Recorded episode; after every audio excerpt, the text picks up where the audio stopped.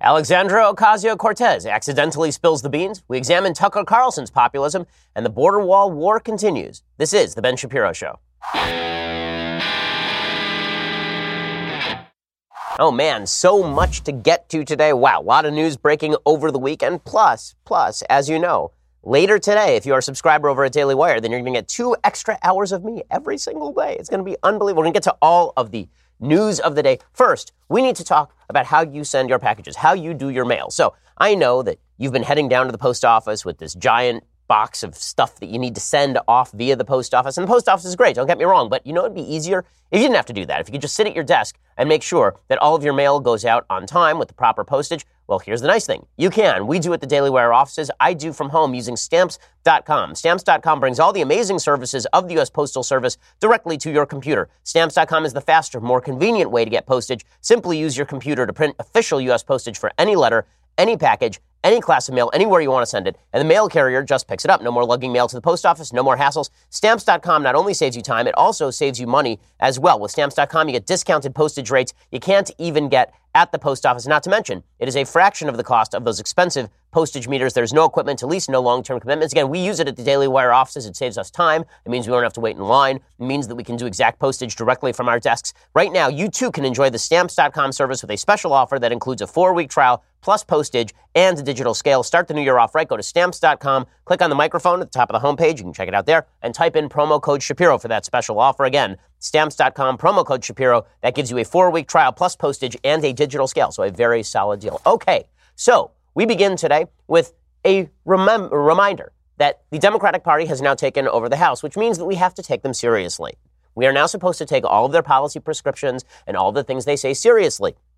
And which Democrats should we take seriously? Well, presumably we should take seriously the Democrats that the Democrats are taking seriously. You know, the ones who are considered the new leaders.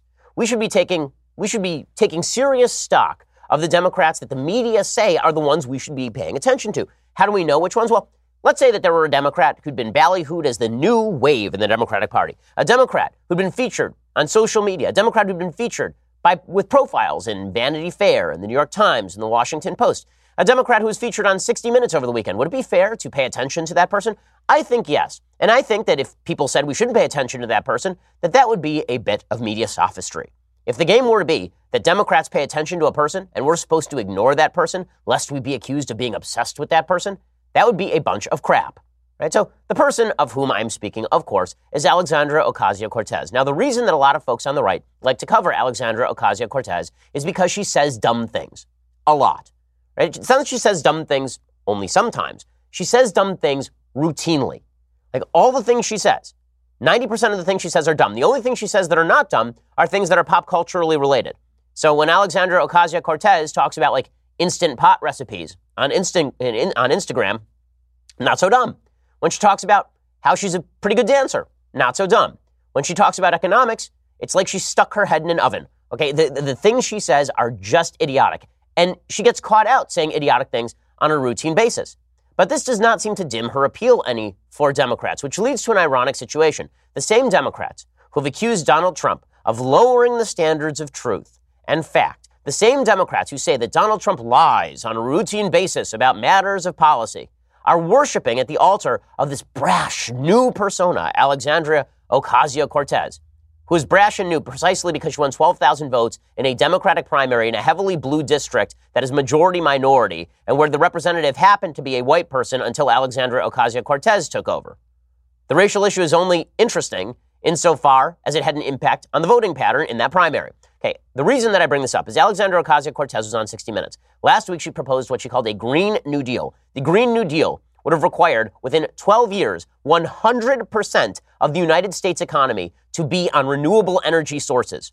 Right now, only 17% of the U.S. economy is supported by renewable energy sources. So we're talking about the cost of tens of trillions of dollars at a minimum using the current technologies that we have. And if we wanted to develop new technologies, we are probably talking about hundreds of trillions of dollars in order to get to a completely green New Deal. She also suggested that we should have racial and gender based equity handled by the Congress of the United States and that we should raise the tax rates radically. So she did this interview on 60 Minutes because she is the new ideological thought leader, which makes sense. I mean, we've already had the idiocy of watching Bernie Sanders be the ide- ideological thought leader for the Democrats. We've already watched the Democrats trot out a 70, a near octogenarian socialist loon bag who's never passed a single piece of decent legislation from Vermont be the ideological thought leader for the Democrats. So why not prettier, dumber Bernie Sanders? How about that? We can go with that, right? So 60 Minutes brings out Ocasio Cortez. And she says some things about policy. So she begins by pushing a 70% marginal tax rate. This is her big policy proposal, is that what we should do is we should pay for her Green New Deal, which, as I say, would cost tens of trillions of dollars by, you guessed it, taxing rich people more. You have a progressive tax rate system. Your tax rate, you know, let's say from zero to $75,000 may be 10% or 15%, et cetera. But once you get to like the tippy tops. Uh, on your 10 millionth dollar, uh, sometimes you see tax rates as high as 60 or 70 percent. That doesn't mean all 10 million dollars are taxed at an extremely high rate, but it means that as you climb up this ladder, you should be contributing more. Okay, this is like watching my four year old daughter explain basic addition to me. I mean, that she has like a certain amount of kind of baseline understanding, but she doesn't really get it. I like that Alexandra Ocasio Cortez is explaining to Anderson Cooper, who I promise you pays the top tar- top marginal tax rate. She's explaining how marginal tax bracket works to, to Anderson Cooper on national television. This is the new wave of the Democratic Party. You see, like when you get up to like the very tippy top and the toppity tiptoes, and when you get to like the $10 million, that's taxed at a different rate than like if you made $5. Yes, Alexandria, we know. And it's still immoral to steal 70% of a dollar that somebody makes for your own private purposes. Also, the notion that this is going to pay for virtually anything is nuts. She, she basically says, okay, if you make over $10 million, then we should tax all of that at a 70% rate. And one of my favorite things about this is that people in the Democratic Party are then repeating this. No, it's, it's not that bad. Like, why, why would that be so bad? There's a thread on Twitter. This had 75,000 retweets from a person named Diana Anderson. I don't know who this person is. This person wrote, okay, so a lot of rich white folks are freaking out about what a 70% tax rate on the wealthy would look like. And they're scared about it and bleep, even though it's literally what rich baby boomers already dealt with.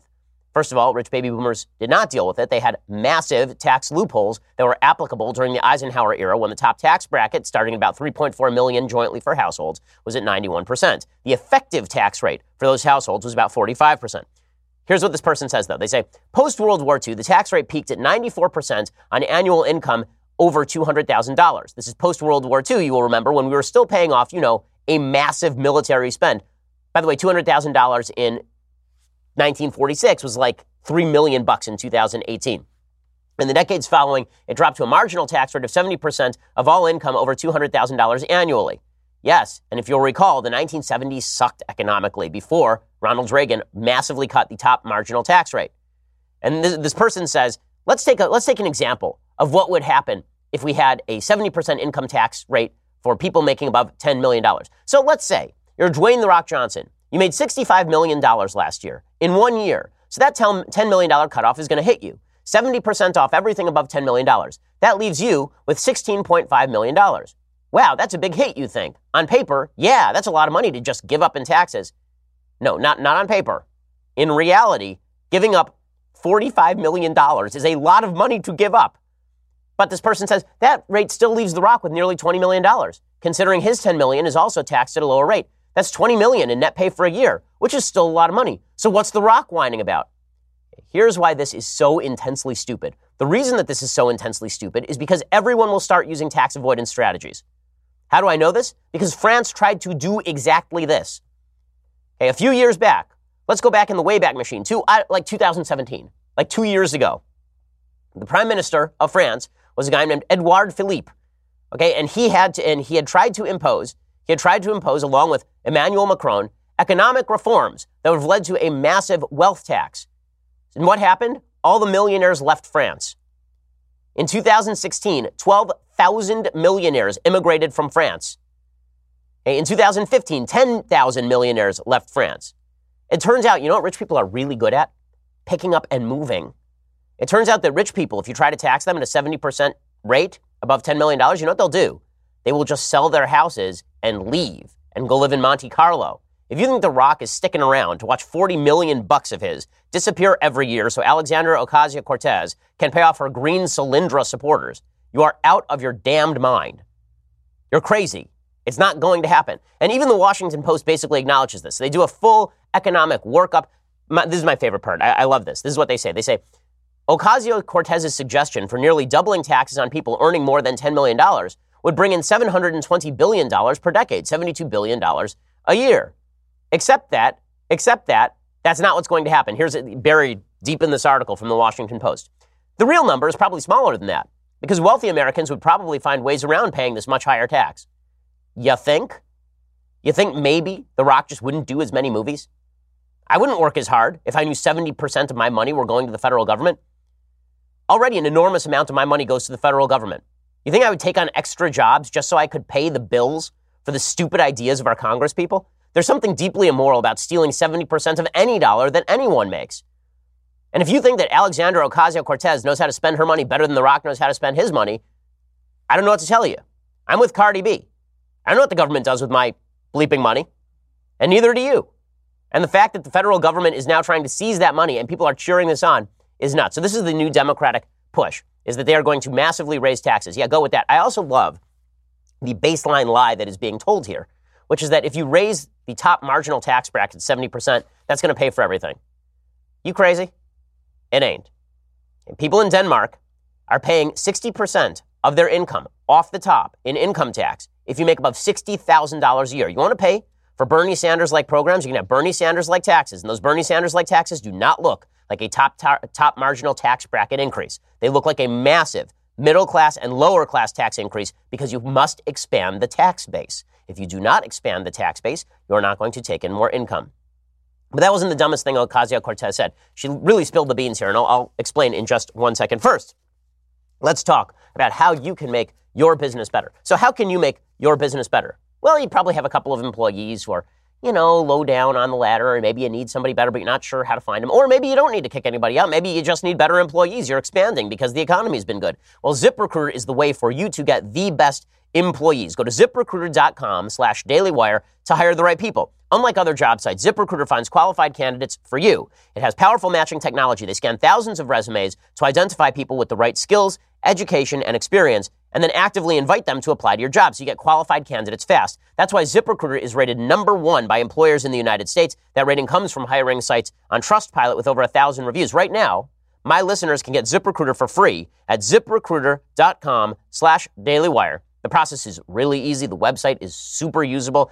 And again, it helps you file out all of the bad resumes so that you're only looking at the good ones. If you love the show, show your support for the show and ZipRecruiter by going to ziprecruiter.com slash dailywire, D-A-I-L-Y-W-I-R-E. That's ziprecruiter.com slash dailywire. ZipRecruiter is indeed the smartest way to hire, which is why we use it at Daily Wire. Go check it out, ziprecruiter.com slash dailywire. All right, so that was not the, the dumbest thing Ocasio-Cortez had to say, but we're not supposed to talk about the dumb thing she says again because she's good at Instagram and she dances sometimes. Ooh, hoo, hoo, hoo, hoo. So we can't talk about that stuff. Let's talk instead about how charming she is.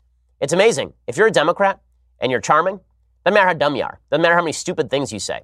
If you're a Republican and you're dumb, doesn't matter how charming you are. And if you're a Republican who's both charming and smart, then we call you corrupt.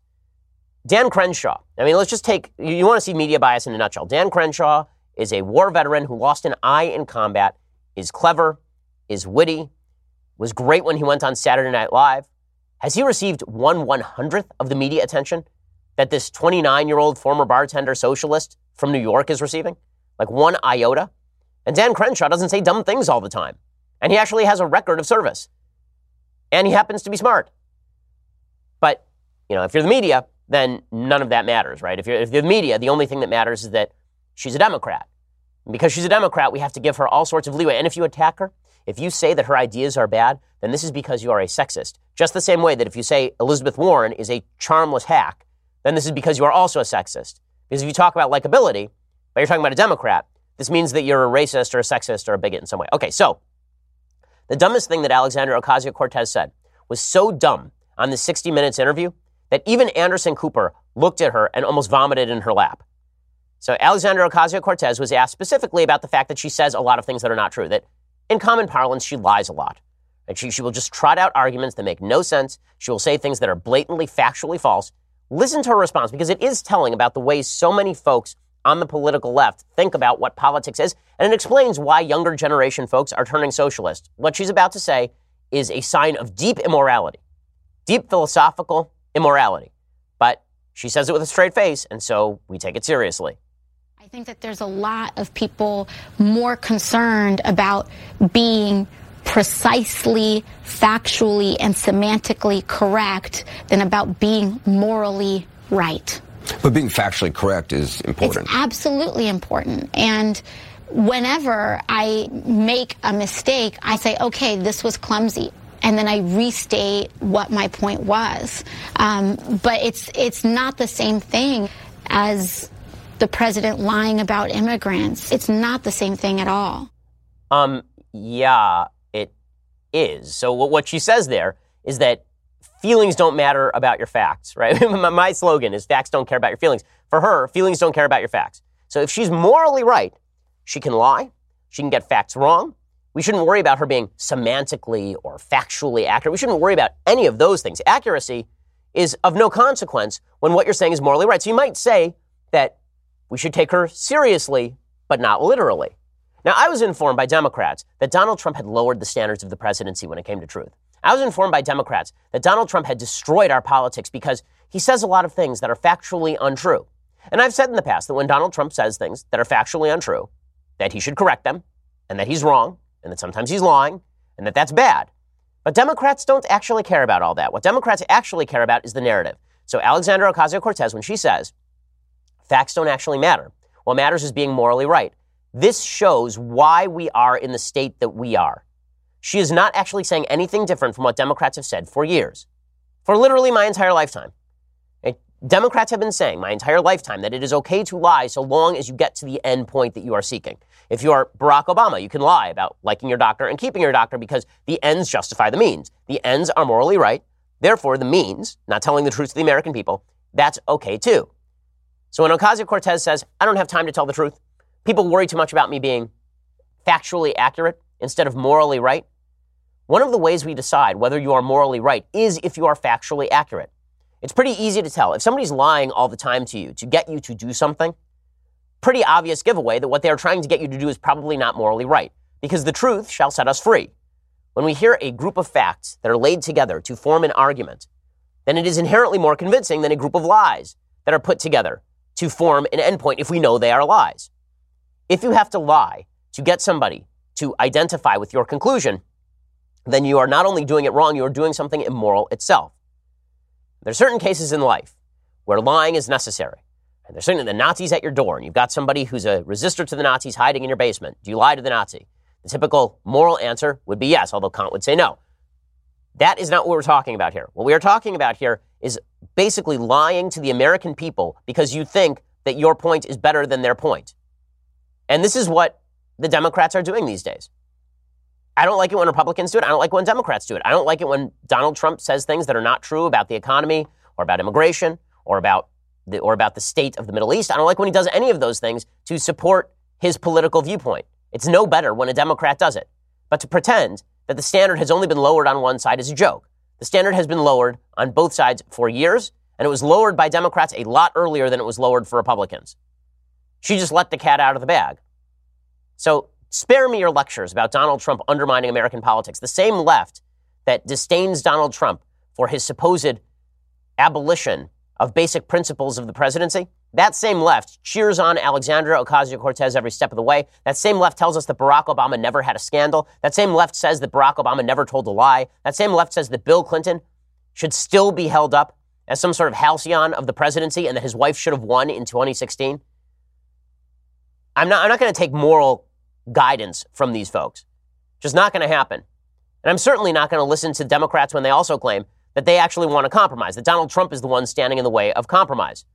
And this becomes particularly galling when you're hearing it about the wall. So the Democrats are claiming now they don't want to compromise, but or that Donald Trump doesn't want to compromise, that they'd love to reach a compromise, but Trump won't compromise. Again, Ocasio Cortez, she just says things that are inadvertently true. Like Democrats don't care about the truth, and also we'd like to tax the crap out of you. She also says Democrats have compromised too much in the past. She can't name a compromise. Like, name a Democratic compromise of the last, say, 15 years. The last time Republicans and Democrats compromised on a bill, honestly, maybe sequestration, even that was not really a compromise. That was like 2011. So that was seven years, eight years ago now. But she says Democrats have compromised too much. And there's something, I think, deeply telling about the fact that she thinks that Democrats have compromised too much when she can't name a single Democratic compromise in the last 10 years. We as a party have compromised too much, and we've lost too much of who we're supposed to be and who we are. And the Democratic Party has lost. I much. think so. I think I think we've compromised things that we shouldn't have compromised. Whether it's judgeships with Mitch McConnell, uh, whether it's compromising on climate change. I think we've there are some things that we've compromised a little bit too much on. Okay, they have not compromised on judgeships. Harry Reid nuked the filibuster, and Mitch McConnell has rammed through judges. And on climate change, Democrats have not compromised one iota. They just haven't had the power to get through their radical agenda. So again, just a bunch of nonsense. But it does demonstrate where the Democratic Party's head is at. They are radical. They don't care about truth when it comes to, at least if she's a representative of them. I'm not saying every Democrat. There are a lot of Democrats out there, I assume, who are still caring about truth, who would still like some compromise, who would still like some moderation, but not in the leadership. Not in leadership, because Pelosi can't step on Ocasio Cortez because she knows the passions with Ocasio Cortez in the same way that the leadership couldn't step on Bernie Sanders because they knew that the passion was with Bernie Sanders. So, what does this lead to? Well, it leads to the government shutdown that's happening over the border wall. So, let's talk about the latest on the border wall in just one second. First, let's talk about how you protect your property. Well, the way that you ought to protect your property is with Ring. Today, over a million people are using the amazing Ring video doorbell to help protect their homes. Ring knows home security begins at the front door. It does not end there. So now they are extending that same level of security to the rest of your home with the Ring Floodlight Cam. And just like Ring's amazing video doorbell, Floodlight Cam is a motion activated camera and floodlight. It connects directly to your phone with HD video and two way audio that lets you know the moment anyone steps on your property. You can see and speak to visitors. You can even set off an alarm directly from your phone. With Ring's floodlight cam, when things go bump in the night, you will immediately know what it is, whether you're home or away. The Ring floodlight cam lets you keep an eye on your home from anywhere. So go check it out. We have a Ring floodlight cam at our house, or at least a Ring video doorbell at our house. And it's great. I'm 3,000 miles away, but everybody thinks that I'm home specifically because I can pick up the Ring and I can tell people that I'm at home so nobody's robbing my house. Ring Floodlight Cam offers the ultimate in in-home security with high visibility floodlights and a powerful HD camera that puts security in your hands. Save up to 150 bucks off a Ring of Security kit when you go to ring.com slash Ben. Again, that's ring.com slash Ben. Go check it out right now. Ring.com slash Ben. Ring is well worth your time. It's going to make your house safer, make you feel more secure. Ring.com slash Ben. Okay, so the Democratic intransigence that has been pushed forth by the Democratic base is exactly what I predicted last year and what anybody who's been watching the Democratic Party predicted last year. This is not a party that was going to come in and be reasonable. This was a party that was going to come in and push the most radical agenda they could and refuse to compromise on anything. So Donald Trump has asked for something like $5 billion for a border wall, which, let's face it, would not be sufficient to actually build the border wall. The actual cost of a border wall apparently is between 11 and 13 billion dollars, not $5 billion. In any case, $5 billion is a pittance compared to what we spend every year on virtually everything else. And we do, in fact, have a border problem. Huge numbers of people are coming across the border. In 2015, this is according to the Washington Post, the, the, year Donald Trump launched his White House bid with a promise to build a wall on the Mexico border, illegal migration to the United States plunged 31%, falling near its lowest levels in 50 years. In 2017, President Trump's first year in office, he continued to insist on the urgent need for a border wall, even as illegal crossings dropped even further. With parts of the federal government shut down over what has morphed into a defining symbol of Trump's presidency, administration officials are clamoring louder than ever. Only this time, they face a bona fide emergency on the border. This is according to the Washington Post. Okay, not the Washington Times, the Washington Post. And they're struggling to make the case there's truly a problem. Record numbers of migrant families are streaming into the United States, overwhelming border agents and leaving them holding, leaving holding cells dangerously overcrowded with children, many of whom are falling sick. In a letter to lawmakers on Friday, the White House and Department of Homeland Security made a fresh appeal to amend immigration laws they denounced as legal loopholes and blamed for creating a border security and humanitarian crisis. But this is not going to happen so long as Nancy Pelosi and the Democrats refuse to compromise. Now, that humanitarian crisis is not being created only by the lack of a border wall. It's also being created by our immigration procedures, which require us to arrest people, and then people have to go to an immigration court. And while they're not in an immigration court, we either have to imprison them or let them go, which would be catch and release. All of that is a mess, and cleaning that up should be top priority. But Democrats are not interested in cleaning up any of this, and they are particularly anti the idea of a wall because they don't want Trump to have a victory. So you end up with idiocies like this. Nancy Pelosi, out front and center, saying that the wall itself is immoral. This is what she said last week. The fact is, a, a wall is an immorality. It's not who we are as a nation. And this is not a wall between Mexico and the United States that the president is creating here. It's a wall between reality and his constituents. his supporters. What the hell does that mean? A wall between reality and his supporters? Well, well, how? How?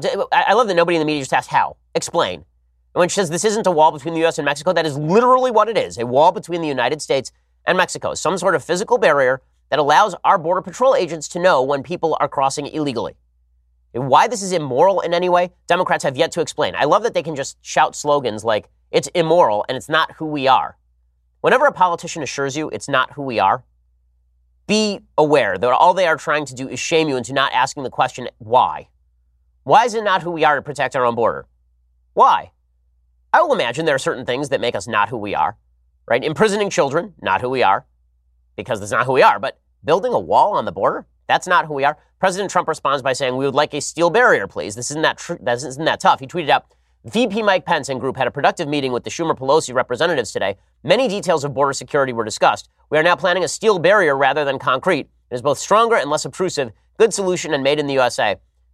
I don't know why Trump thinks this comes across like a compromise. Obviously, it does not come across as a compromise. Nonetheless, he is trotting out members of his administration to claim that it is. Mick Mulvaney, who is his new chief of staff, was on Meet the Press, and he said that President Trump is compromising by shifting from a wall to a fence, which is not actually a compromise, but here he is. The fences that we have built on the southern border, mm-hmm. the ones that were already there under Republican leadership, Democrat leadership, they're in San Diego, they're in El Paso, more than 90% effective in preventing uh, criminal immigration. We need more of that. Do we need it from coast to coast, 2,000 miles all the way across? No, and the president has admitted as such. There are places in the middle of nowhere mm-hmm. where technology will be better. But a barrier, call it a wall, call it a fence, the president actually said he didn't care what you call it. He even offered to let the Democrats help him design something. He says as long as it's effective, he doesn't care what you call it. We okay. need something to prevent people from coming into this country mm, illegally. The, the president isn't wrong on this, and Mick Mulvaney is not wrong on this. I will say that the tactics that are being used by both sides here are obviously pandering to their respective bases. So when it comes to the Democrats, they are pandering to their base by saying we don't need a barrier of any kind. That walls themselves are an imposition. Ooh, it's so terrible. Eric Swalwell, who wants to run for president for some odd reason, he tweeted out that a wall separates us and them right, like citizens and people trying to get in illegally. Correct, Eric Swalwell. And then he said that's not who we are in the U.S. Literally, that's how you define a nation, is by separating us from them. That doesn't mean that them are bad, but it does mean that you have to separate populations. Otherwise, you don't know who's a citizen and who is not a citizen. So Democrats are pandering to their most radical base. And then President Trump is pandering to his base in the sense that he should have done this immediately upon entering office. He had a Republican Congress, he had a Republican Senate, holding his own Senate's feet to the fire would have been a better move than trying to hold Nancy Pelosi's feet to the fire. Now, President Trump is supposedly considering using emergency powers to build the wall. According to CNN on Friday, President Trump said he was considering using emergency powers, which would allow him to use military funding to build a wall on the U.S. Mexico border. He said, I can do it if I want. He said, We can call a national emergency because of the security. I haven't done it. I may do it, but we can call a national emergency and build it very quickly. So, Presumably, he would be talking about invoking two separate laws. One is 10 U.S. Code Section 284, support for counter drug activities and activities to counter transnational organized crime. That provision says that the Secretary of Defense may provide support for the counter drug activities or activities to counter transnational organized crime of any department or agency of the federal government if such support is requested by the official responsible for the counter drug activities or by the appropriate state officials. And this could amount to the maintenance and repair of equipment that has been used to stop such drug related activity. So it's, it's never been invoked in this way that you have somebody on the border and then they say to the president, we need border wall, please misdirect funding from other Department of Defense priorities to the wall because of counter drug activity. Also, it, it would be kind of a stretch to suggest that this would fall under maintenance or repair or upgrading of equipment. That usually amounts to, you know, making the equipment better not building an entirely new barrier that spans thousands of miles of United States border. Legally speaking, it would be difficult for the president to do this, nor really should he, because we don't want the president routinely using national emergency powers to do stuff he can't otherwise get congressional approval for. 10 U.S. Code 2808 is the other one that he theoretically could use. This is construction authority in the event of a declaration of war or national emergency. This is what he's talking about with a national emergency. Under this provision of U.S. law, in the event of a declaration of war or the declaration by the president of a national emergency in accordance with the National Emergencies Act that requires the use of the armed forces, the Secretary of Defense, without regard to any other provision of law, may undertake military construction projects. This has only been used in the aftermath of 9 11 to build up military bases in certain areas, and it's supposed to be an emergency use, right? It's supposed to be that Congress just hasn't had time to consider the reprioritization of defense funding. It is not really supposed to be a way of overruling Congress when Congress doesn't want to do something. The, listen, again, I'm in favor of the wall. I'm in favor of Trump putting pressure on Congress over the wall. I'm in favor of Trump saying that he's happy to shut down the government. I don't really care about any of that. What I do care about is you don't get to expand the national emergency powers of the executive branch without understanding that Democrats will do exactly the same thing the other way. Wait until the shoe's on the other foot and Democrats declare that they are going to have to build out some sort of facility that you don't want them to build out, some national surveillance facility that you don't want them to build out because Congress won't give them what they want and it's a national emergency. Wait until they do that. Expanding the powers of the presidency is never a good idea, even when you think that the president is somebody of your party who's doing something that you like. This would be struck down in court, and it, w- it should be struck down in court. Now, in just a second, I want to talk about an ideological rift that's broken out inside the Republican Party that I think is really deeply, deeply important. It's because of a monologue Tucker Carlson gave that, that brings, brings it up. I want to get to this. I really think it may be the most important thing that we talk about today. But first, let's talk about your investment strategy. So you don't know all that much about investment, right? I mean, you're, you're kind of a newbie to the market and you've never really tried investing before. Well, the best way to try investing is to start investing. And the best way to start investing is by using the Robinhood app. Why? Because Robinhood is an investing app that lets you buy and sell stocks, ETFs, options, and cryptos all commission free. Folks in my office are using Robinhood all the time. They've shown me the app. It is clear, it is beautiful, it is easy to use. You can make a trade with like three clicks, and they have a no commission fee structure, which means that while other brokerages charge up to 10 bucks for every trade, which could be cutting out your entire profit margin, depending on how much you're trading, Robinhood doesn't charge commission fees. You trade stocks and you keep all your profits. They have easy to understand charts, market data. You place a trade in just four taps on your smartphone. Robinhood Web's pla- their, their Robinhood web platform also lets you view stock collections like 100 most popular, entertainment, social media, and you can learn how to invest as you build your portfolio. Discover new stocks, track your favorite companies. Robinhood is giving my listeners a free stock like Apple, Ford, or Sprint to help build your portfolio today. Sign up at shapiro.robinhood.com. That's shapiro.robinhood.com. Again, I've looked at the app. It is beautifully designed. I mean, really clear, really easy. And folks in my office are using it to learn how to trade. shapiro.robinhood.com. Go check it out right now, shapiro.robinhood.com, and get that special deal of free stock like Apple, Ford, or Sprint to help build your portfolio. Okay, I want to get to what I think is actually the most important section of today's show, which is Tucker Carlson's take on populism and the, the debate that's now broken out on the right over the role of government in American life and in the economy. But first, you're going to have to go over to dailywire.com and subscribe. So, today, it begins. Starting today, the Ben Shapiro Show is rolling out two more hours of me. Okay, you can listen live on radio in, in, a bunch of markets across the country, but only subscribers will be able to get the full three hour show on demand, meaning my podcast and the two additional hours we're doing a little bit later this afternoon. So make sure to subscribe to dailywire.com right now. It's just $9.99 a month. It means you get all the old episodes and it means you get all the new episodes. Like you really will not be able to get this stuff, right? Even if you're in a big talk radio market where my show is broadcast, you're not going to be in the car all two hours that it's broadcast live, plus the first hour, which is the podcast, right? You're not going to get all three hours in the car unless you're a truck driver or something, which is great. But most people are not going to be able to do that. And that means that really what you ought to be doing is going and subscribing so you can get all the hours on demand whenever you want them and you can see the clips. And we're going to be doing a thing as the time rolls forward where we take your subscriber questions during some of the breaks. It's going to be a blast. And we have all sorts of new goodies coming up for you this year. That's $9.99 a month. I mean, we are slaving out here for you people. All you have to do is subscribe. Go check it out.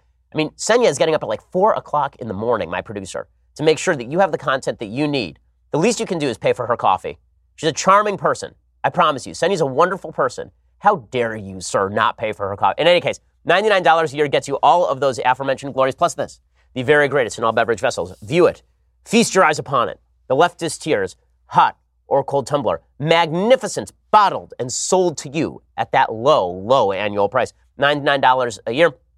Also, please subscribe to us over at YouTube, over at iTunes. We are the largest, fastest growing conservative podcast in the nation.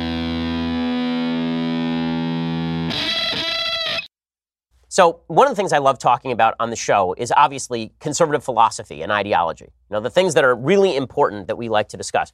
Because while the left is a real threat, there is also a serious debate that has broken out inside the right over the role of the free market. Now, I know that a lot of folks who are kind of older conservatives, Reagan conservatives, they're not necessarily aware that this debate has broken out because it's been glossed over by a lot of politicians. A lot of politicians say things like, I love the free market, but, well, once you add that but to the end of I love the free market, what you're really talking about is government interventionism in the market. The person who made, I think, the best case for such interventionism made that case last week. He gave a monologue on his Fox News show, Tucker Carlson. It was about a 15 minute monologue regarding the future of economics and politics in the United States. Now, I've interviewed Tucker Carlson. We did a Sunday special on my podcast with Tucker where we discussed a lot of these issues. I really think that Tucker is wrong on a lot of this, but I think that the economic populism he's espousing is becoming increasingly popular in a Republican Party that has forgotten a lot of its free market capitalistic roots and is ignoring the benefits of the free market in favor of government interventionism. I think they are looking for fixes in the wrong places. I think what ails America right now is a crisis of soul. What ails America right now is a hole in the American heart, a hole that used to be filled by community and social fabric and religion, and that has fallen apart. And now people are seeking to fill that hole with economic solutions. In the same way that some folks on the left seek to fill that hole in the American heart with economic solutions. They attribute the problems in America to bad policy. And there's truth to the idea that the American government has pursued bad policy. But I would say that bad policy is largely welfare based. Tucker and a lot of members of the Republican Party are now claiming that the bad policy is trade based, for example, that we need tariffs, or that it is a failure of redistributionism, that we need higher taxes. These are cases being made by actual populists inside the Republican coalition. So I think the strongest possible case for this was made by Tucker over, over the, the last week. And he basically argues that the social breakdown that we are seeing is a result of government non-interventionism. We actually need more government in our lives. So here is what Tucker, here, here's how Tucker led off his monologue. What kind of country will it be then? How do we want our grandchildren to live? Those are the only questions that matter. The answer to them used to be obvious. The overriding goal for America is more prosperity, meaning cheaper consumer goods. But is that still true? Does anyone still believe that cheaper iPhones or more Amazon deliveries of plastic garbage from China are going to make us happy? They haven't so far. A lot of Americans are drowning in stuff, and yet drug addiction and suicide are depopulating large parts of the country.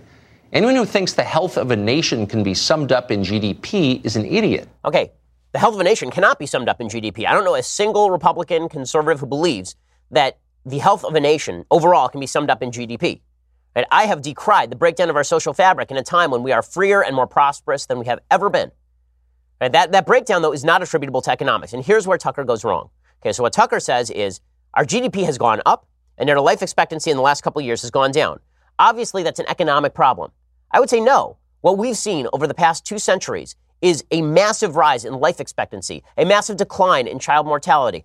Our children are alive and our parents are alive because of the rise of free markets and capitalism and innovation and entrepreneurship, low taxes, less government regulation. All of that has led to the prosperity we enjoy. If we are blowing that, that is our own fault. That doesn't have to do with our capacity to get those cheap products. You know, he can decry cheap products from Amazon as much as he wants, but you have a nicer phone, you have a nicer car, you have a nicer house, you have a nicer table, you have a nicer microwave, you have a nicer refrigerator, you have all those things because of the free market.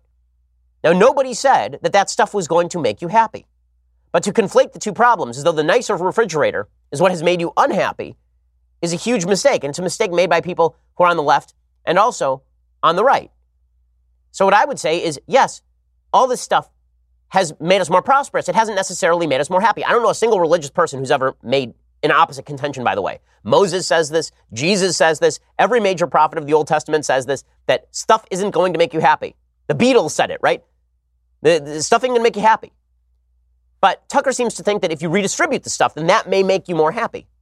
So Tucker goes on and he says that what we really need is an economy that is structured for us, the people. Now, this sounds a lot more like Bernie Sanders than it does like Ronald Reagan. And this is happening inside the Republican Party. So here is what Tucker had to say. The goal for America is both simpler and more elusive than mere prosperity it's happiness. There are a lot of ingredients in being happy dignity, purpose, self control, independence, above all, deep relationships with other people. Those are the things that you want for your children. They're what our leaders should want for us and would want if they cared. So I agree that our leaders don't want enough social fabric for us. But again, this is not an economic problem. And when Tucker says this is an economic problem, he's got a problem himself. Like when, when he says that the goal in America is happiness, no, the goal in America is pursuit of happiness. If you fail to pursue happiness properly, that is your fault. Freedom is about getting everyone out of the way. And then it's your job to pursue happiness, which the founders saw as an actual goal. Happiness was not just like what you want to do today. Happiness was pursuing virtue in accordance with reason. That's what happiness was to the founders.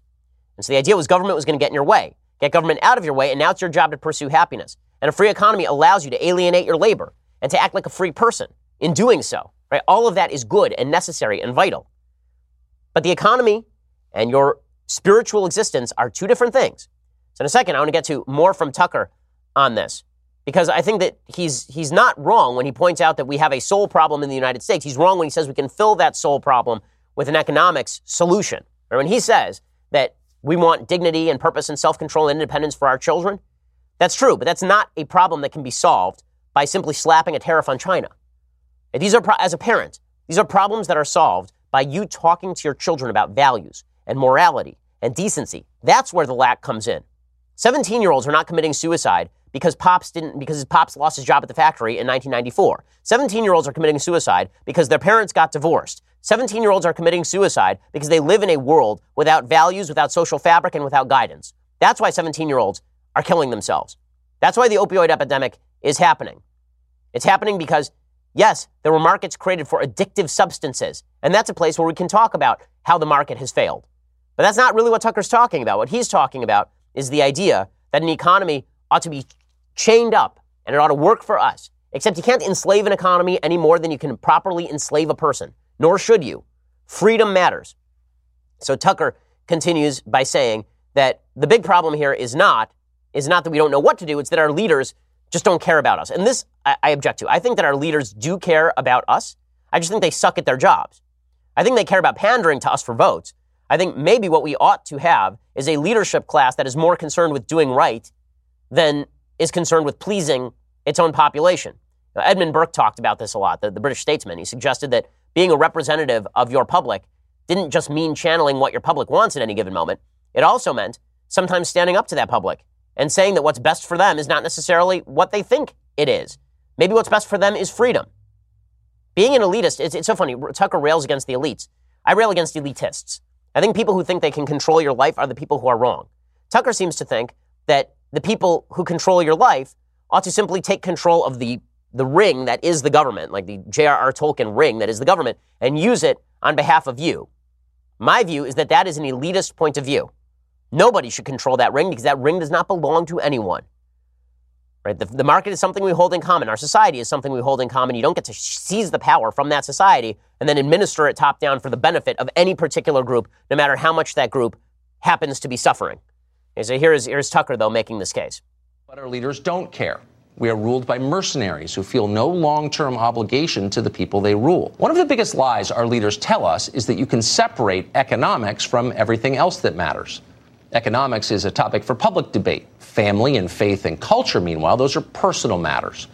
Both parties believe this. That is not true at all. Okay, the Democratic Party does not actually believe that economics is a topic for public debate, but family, faith, and culture are personal matters. That's nonsense. He called the Democratic Party in this monologue functionally libertarian. How disconnected do you have to be to believe that the Democratic Party is functionally libertarian? They want to control every aspect of your life, but they are functionally libertarian. It's because Tucker and a lot of populists are trying to create a third wave, right? A, a, new wave of people who are not Republicans and not Democrats. They're populists. Except it turns out that both, if, if there is some sort of consensus, it is from the Democratic Party and the Republican Party that they ought to control too much of your life. Not that they agree that we shouldn't control any of your life, but that they ought to control too much of your life and restructure the economy to their liking. Right? Tucker makes the case that social conservatives have blown it. Why? Because he says that market forces have destroyed the family. Right, so again, this is Tucker railing against the free market. This is happening inside the conservative movement. Now, I like and respect Tucker a lot. I think Tucker's a smart guy. I think he's really talented. But I think that this is dangerous stuff from a conservative point of view. Right? Tucker suggests that families are being crushed by market forces. So here, here's what he has to say. The idea that families are being crushed by market forces never seems to occur to them. They refuse to consider it. Questioning markets feels like apostasy. Both sides in this miss the obvious point. Culture and economics are inseparably intertwined. Certain economic systems allow families to thrive. You know which economic systems allow families to thrive? The same economic systems that allow individuals to thrive. Free markets allow families to thrive. Socialist countries do not have solid families. Communist countries do not have solid families. When the government becomes your family, your family falls apart. If you believe that capitalism has undermined the free market, I mean, it has undermined the family, what I would suggest is that cultural forces have undermined the family at the same time that capitalism has eliminated poverty globally. Again, that's our fault. Cultural forces and economic forces may be intertwined, not so much so that, pros- eh, that added prosperity means that families are falling apart. So, how exactly does Tucker make that case? So, I would make the case that the economic forces that have led to the decline of families now largely lie in the welfare state. So, the welfare state that has convinced people that they don't need to stay with their partner when raising a child, right? That has destroyed the family. And you can see the statistics in 1960, basically the, the white illegitimacy rate, to make this a non racial issue, the white illegitimacy rate was near zero. Today it's 36%. And that, that, that doesn't happen because of, of simple freedom in the, in the free market. That happens because people have been incentivized not to stick around with their kids and with their wives. And wives have been, and women have been incentivized not to stick around with their husbands. But Tucker basically proclaims that the free markets have led to the decline of family. He says that male wages declined because manufacturing has declined. First of all, it's not factually true. Manufacturing has not disappeared. It's remarkably stable. The rest of our economy has grown. Manufacturing represents less of a percentage of our overall economy than it did 50 years ago, but it represents exactly the same amount of productivity that it did 50 years ago. The middle class in the United States is not disappearing. And then he suggests that women are making too much money, and that's why they're not getting married, which again is contrary to what's actually happening. The women who are not getting married are not women making $100,000 a year and then having a baby out of wedlock. Right? The women who are not getting married are the women who are making $20,000 a year and don't have a marriageable husband and are getting knocked up. I mean, that's, that's where single motherhood is coming from. Now, the, the real problem that I have, where it finally comes down, is that Tucker basically suggests that we have a rich class in the United States of elites who are not helping out the poor class in the United States enough, and they ought to be doing so with money. My contention is that this is not a money problem. This is not a money problem. There are plenty of market failures. There are plenty of problems with the market, and we can talk about those. But to pretend that capitalism, that market capitalism, he says, market capitalism is a tool like a staple gun or a toaster. No, market capitalism is a representation of our deepest values, a value that suggests that we are free individuals with the capacity to alienate our own labor, labor, to contract with each other, to, to make deals with each other, to make free choices in our own life. Market capitalism is not one choice among many. It is the only free choice in a, in a land of tyranny. Market capitalism isn't the problem here. The problem is a problem of the human soul and the breakdown of the social institutions that inculcated virtue, and that virtue was necessary to upholding a stable free market in which people could live together in peace and solidarity. Okay, with all that said, time for some things that I like and then some things that I hate. So, things that I like today. Uh, so, over the weekend, I went and I saw Aquaman. Now, I know everyone thinks I'm a DC partisan because I am a DC partisan, but hey, I'll say it. I thought Justice League was abysmal, right? I said it at the time. I thought Justice League stunk. And when I saw the preview for Aquaman, I didn't know what to think. I mean, it looked kind of cheesy. And it is. And it's great. Okay, Aquaman, the, first of all, the, the special effects are better than anything you've seen in a Marvel movie uh, in, in the recent past at all. I mean, the special effects in this movie are actually first rate. There are a couple of scenes that just look great. And Jason Momoa, who plays Aquaman, it's not that he's a great actor, but he plays Jason Momoa. And it turns out Jason Momoa is really good at playing Jason Momoa. Aquaman is basically a dude bro. And it's kind of great. It's kind of fun. Okay, so here's a little bit of the preview, which doesn't do justice to the actual movie, which is raking in the money, as well it should, because it's a pretty good movie. And it's certainly a lot of fun to watch and look at. Here's a little bit of the preview. My father was a lighthouse keeper. My mother was a queen. But life has a way of bringing people together. We could unite our worlds one day. Check it out. Arthur is talking to the fish.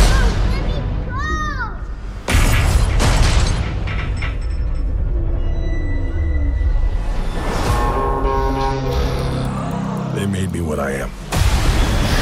Okay, so it's kind of great, and Jason Momoa is kind of great, and th- are some really terrific action set pieces. What's amazing about the DC universe is that they really blew it in how they rolled this thing out. So in, they, they rolled out Man of Steel, which is the Superman movie, and then they did not do a standalone Batman movie, and then they did not do a standalone Wonder Woman movie, and then they did not do a standalone Aquaman or Cyborg movie. Instead, they rolled out Justice League, right? They did ba- they did Man of Steel, and then they did Batman v Superman, and then they did Justice League, like all of these right back to back. I think they did Wonder Woman right before Justice League, actually. what you have to do is what Marvel did, right? You you bring out each of these heroes individually in their own movie, and then you have the crossover. So they blew that. But anybody who says the DC universe is dead, Wonder Woman is a standalone franchise, and that's making all sorts of money. Aquaman is now a standalone franchise. This movie is going to make more money than Wonder Woman by leaps and bounds. It's made a bunch, a bunch of money because it's a pretty good movie. So that means Aquaman is alive, and it means that Wonder Woman is alive. It means you need to recast Superman. It means you need to recast Batman. It means that you need to do a cyborg movie that's actually pretty good. And then it means that you need to do another crossover movie and basically act like Justice League didn't exist. That's, that's, that's what has to happen in the DC universe. But the DC universe is very much alive and kicking and good for the people who put together Aquaman, which is a fun movie. Okay, other things that I like today. So there is a, a rule in politics that there are certain things that you're not allowed to say, that you just can't say. One of the things you're not allowed to say and you're not allowed to talk about is what they call rapid onset gender dysphoria. So we talked about this a few months back. There was an abstract from Brown University that specifically talked about how basically gender dysphoria was being treated like cutting or like bulimia or anorexia that was becoming a trendy thing among certain groups of particularly young women and then people were sort of doing it in groups that, that people who were surrounded by folks who considered themselves transgender were more likely to start considering themselves transgender Abigail Shrier has a very very gutsy column in today's wall street journal talking about all of this, saying, like other social contagions such as cutting and bulimia, rapid onset gender dysphoria overwhelmingly afflicts girls. But unlike other conditions, this one, though not necessarily its sufferers, gets full support from the medical community. The standard for dealing with teens who assert they are transgender is affirmative care, immediately granting the patient's stated identity. There are, to be sure, a few dissenters. This idea of what we're supposed to do as therapists is to affirm, that's not my job, says psycho- psychotherapist Lisa Marchiano. If I work with somebody who's really suicidal because his wife left him, I don't call his wife up and say, hey, you've got to come back. We don't treat suicide by giving people exactly what they want, but giving in to patients' demands is exactly what most medical professionals do when faced with ROGD. Like fashionable and tragic misdiagnoses of the past, this one comes with irreversible physical trauma. Okay, and, and this, this column is a gutsy column talking about something you're not supposed to talk about, which is the fact that rapid onset gender dysphoria is a thing, that it is not a reflection of a deep seated biological need to change your gender, that the treatment for it is not always effective, and that maybe we ought to consider more seriously before we go along with the it's time to mutilate your body because you said six months ago and discovered six months ago that you're a member of the opposite gender because you went to a gender studies course at Brown. Right, it's a pretty gutsy column. You should go check it out in today's Wall Street Journal. Okay, time for a couple of quick things that I hate. So the Golden Globes were last night. They were predictably terrible. Uh, the, the Golden Globes, I don't even know why anyone pays attention to them. It's the Hollywood Foreign Press Association, which is like seven guys who are really old from places we don't care about. And they gave the top musical or drama award, or musical or comedy award to the to the Queen movie, which apparently to Bohemian Rhapsody, which apparently wasn't even very good. And then they gave the and then they gave the best drama award to I believe Green Book, correct? Um, which is a from from by all accounts rather mediocre. Like it's okay, but it's nothing special. Um, not a shock there. Also not a shock when a bunch of people got up and made leftist messaging points because this is what we do now. So here is Christian Bale. Christian Bale won a Best Actor in a in a comedy award for Vice because we have to give lots of awards to a movie that no one has ever seen or will see. Vice, a, a movie about Dick Cheney apparently scrawled by crayon, scrawled in crayon by Adam McKay.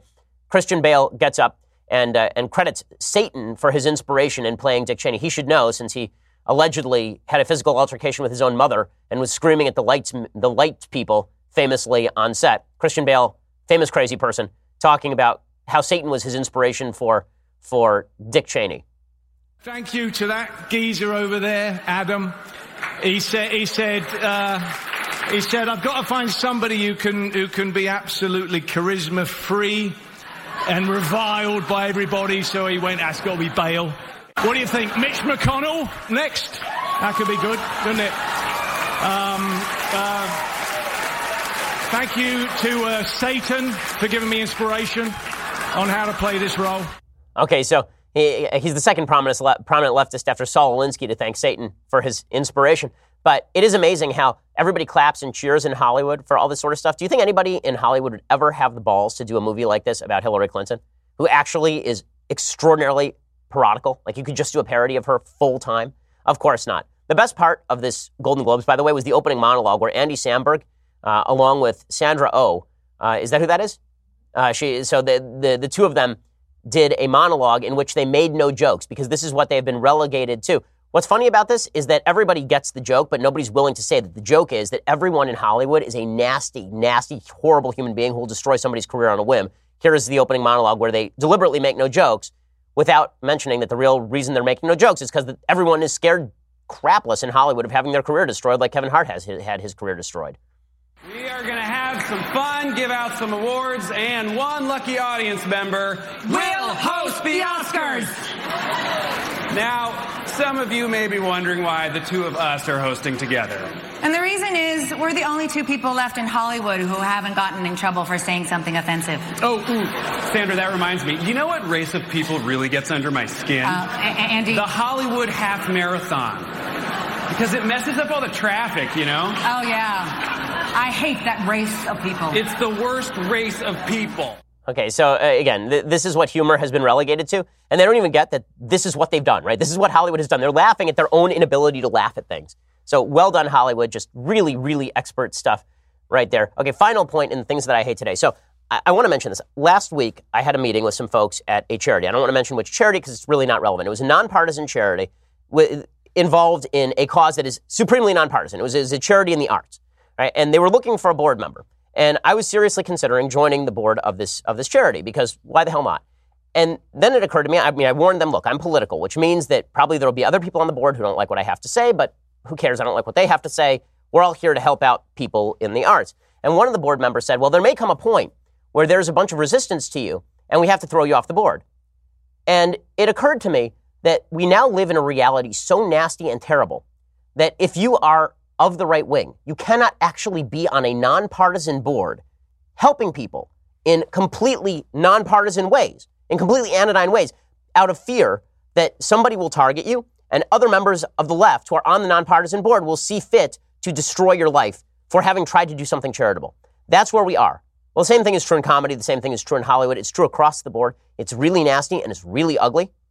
If we can't get together on nonpartisan boards to even do good things out of fear that someday somebody is going to come down on one of the members of the board and the other members of the board will see fit to destroy that person who is just there trying to do a good thing?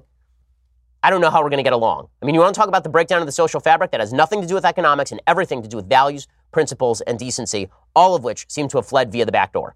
All right, well, we will be back here a little bit later today. So go check it out over at dailywire.com. I'm Ben Shapiro. This is The Ben Shapiro Show. The Ben Shapiro Show is produced by Senya Villarreal, executive producer Jeremy Boring, senior producer Jonathan Hay. Our supervising producer is Mathis Glover, and our technical producer is Austin Stevens. Edited by Adam Sayowitz. Audio is mixed by Mike Coromina. Hair and makeup is by Jesua Olvera. Production assistant Nick Sheehan. The Ben Shapiro Show is a Daily Wire forward publishing production. Copyright Forward Publishing 2019. Hey, everybody, this is Andrew Klavan, host of The Andrew Klavan Show. Boy, it is so much fun to be a Democrat. You can kill babies in the womb, you can hate Jews, you can destroy the Constitution, and no one will say an unkind word about you. We'll take a look at what's happening in the new uh, Democrat House. Plus, we'll have Michael Knowles and ask him the musical question Should women be allowed to vote? That's on The Andrew Klavan Show. I'm Andrew Klavan. We'll get to more on this in just one second. First, Pure Talk believes in American values, and that free should mean, you know, like free. So when you switch to Pure Talk today, you'll get a free Samsung 5G smartphone. There's no four line requirement, no activation fee, just a free Samsung that's built to last with a rugged screen, quick charging battery, and top tier data security. Qualifying plans start at just 35 bucks a month for unlimited talk, text, 15 gigs of data, and a mobile hotspot. Pure Talk gives you phenomenal coverage on America's most dependable 5G network.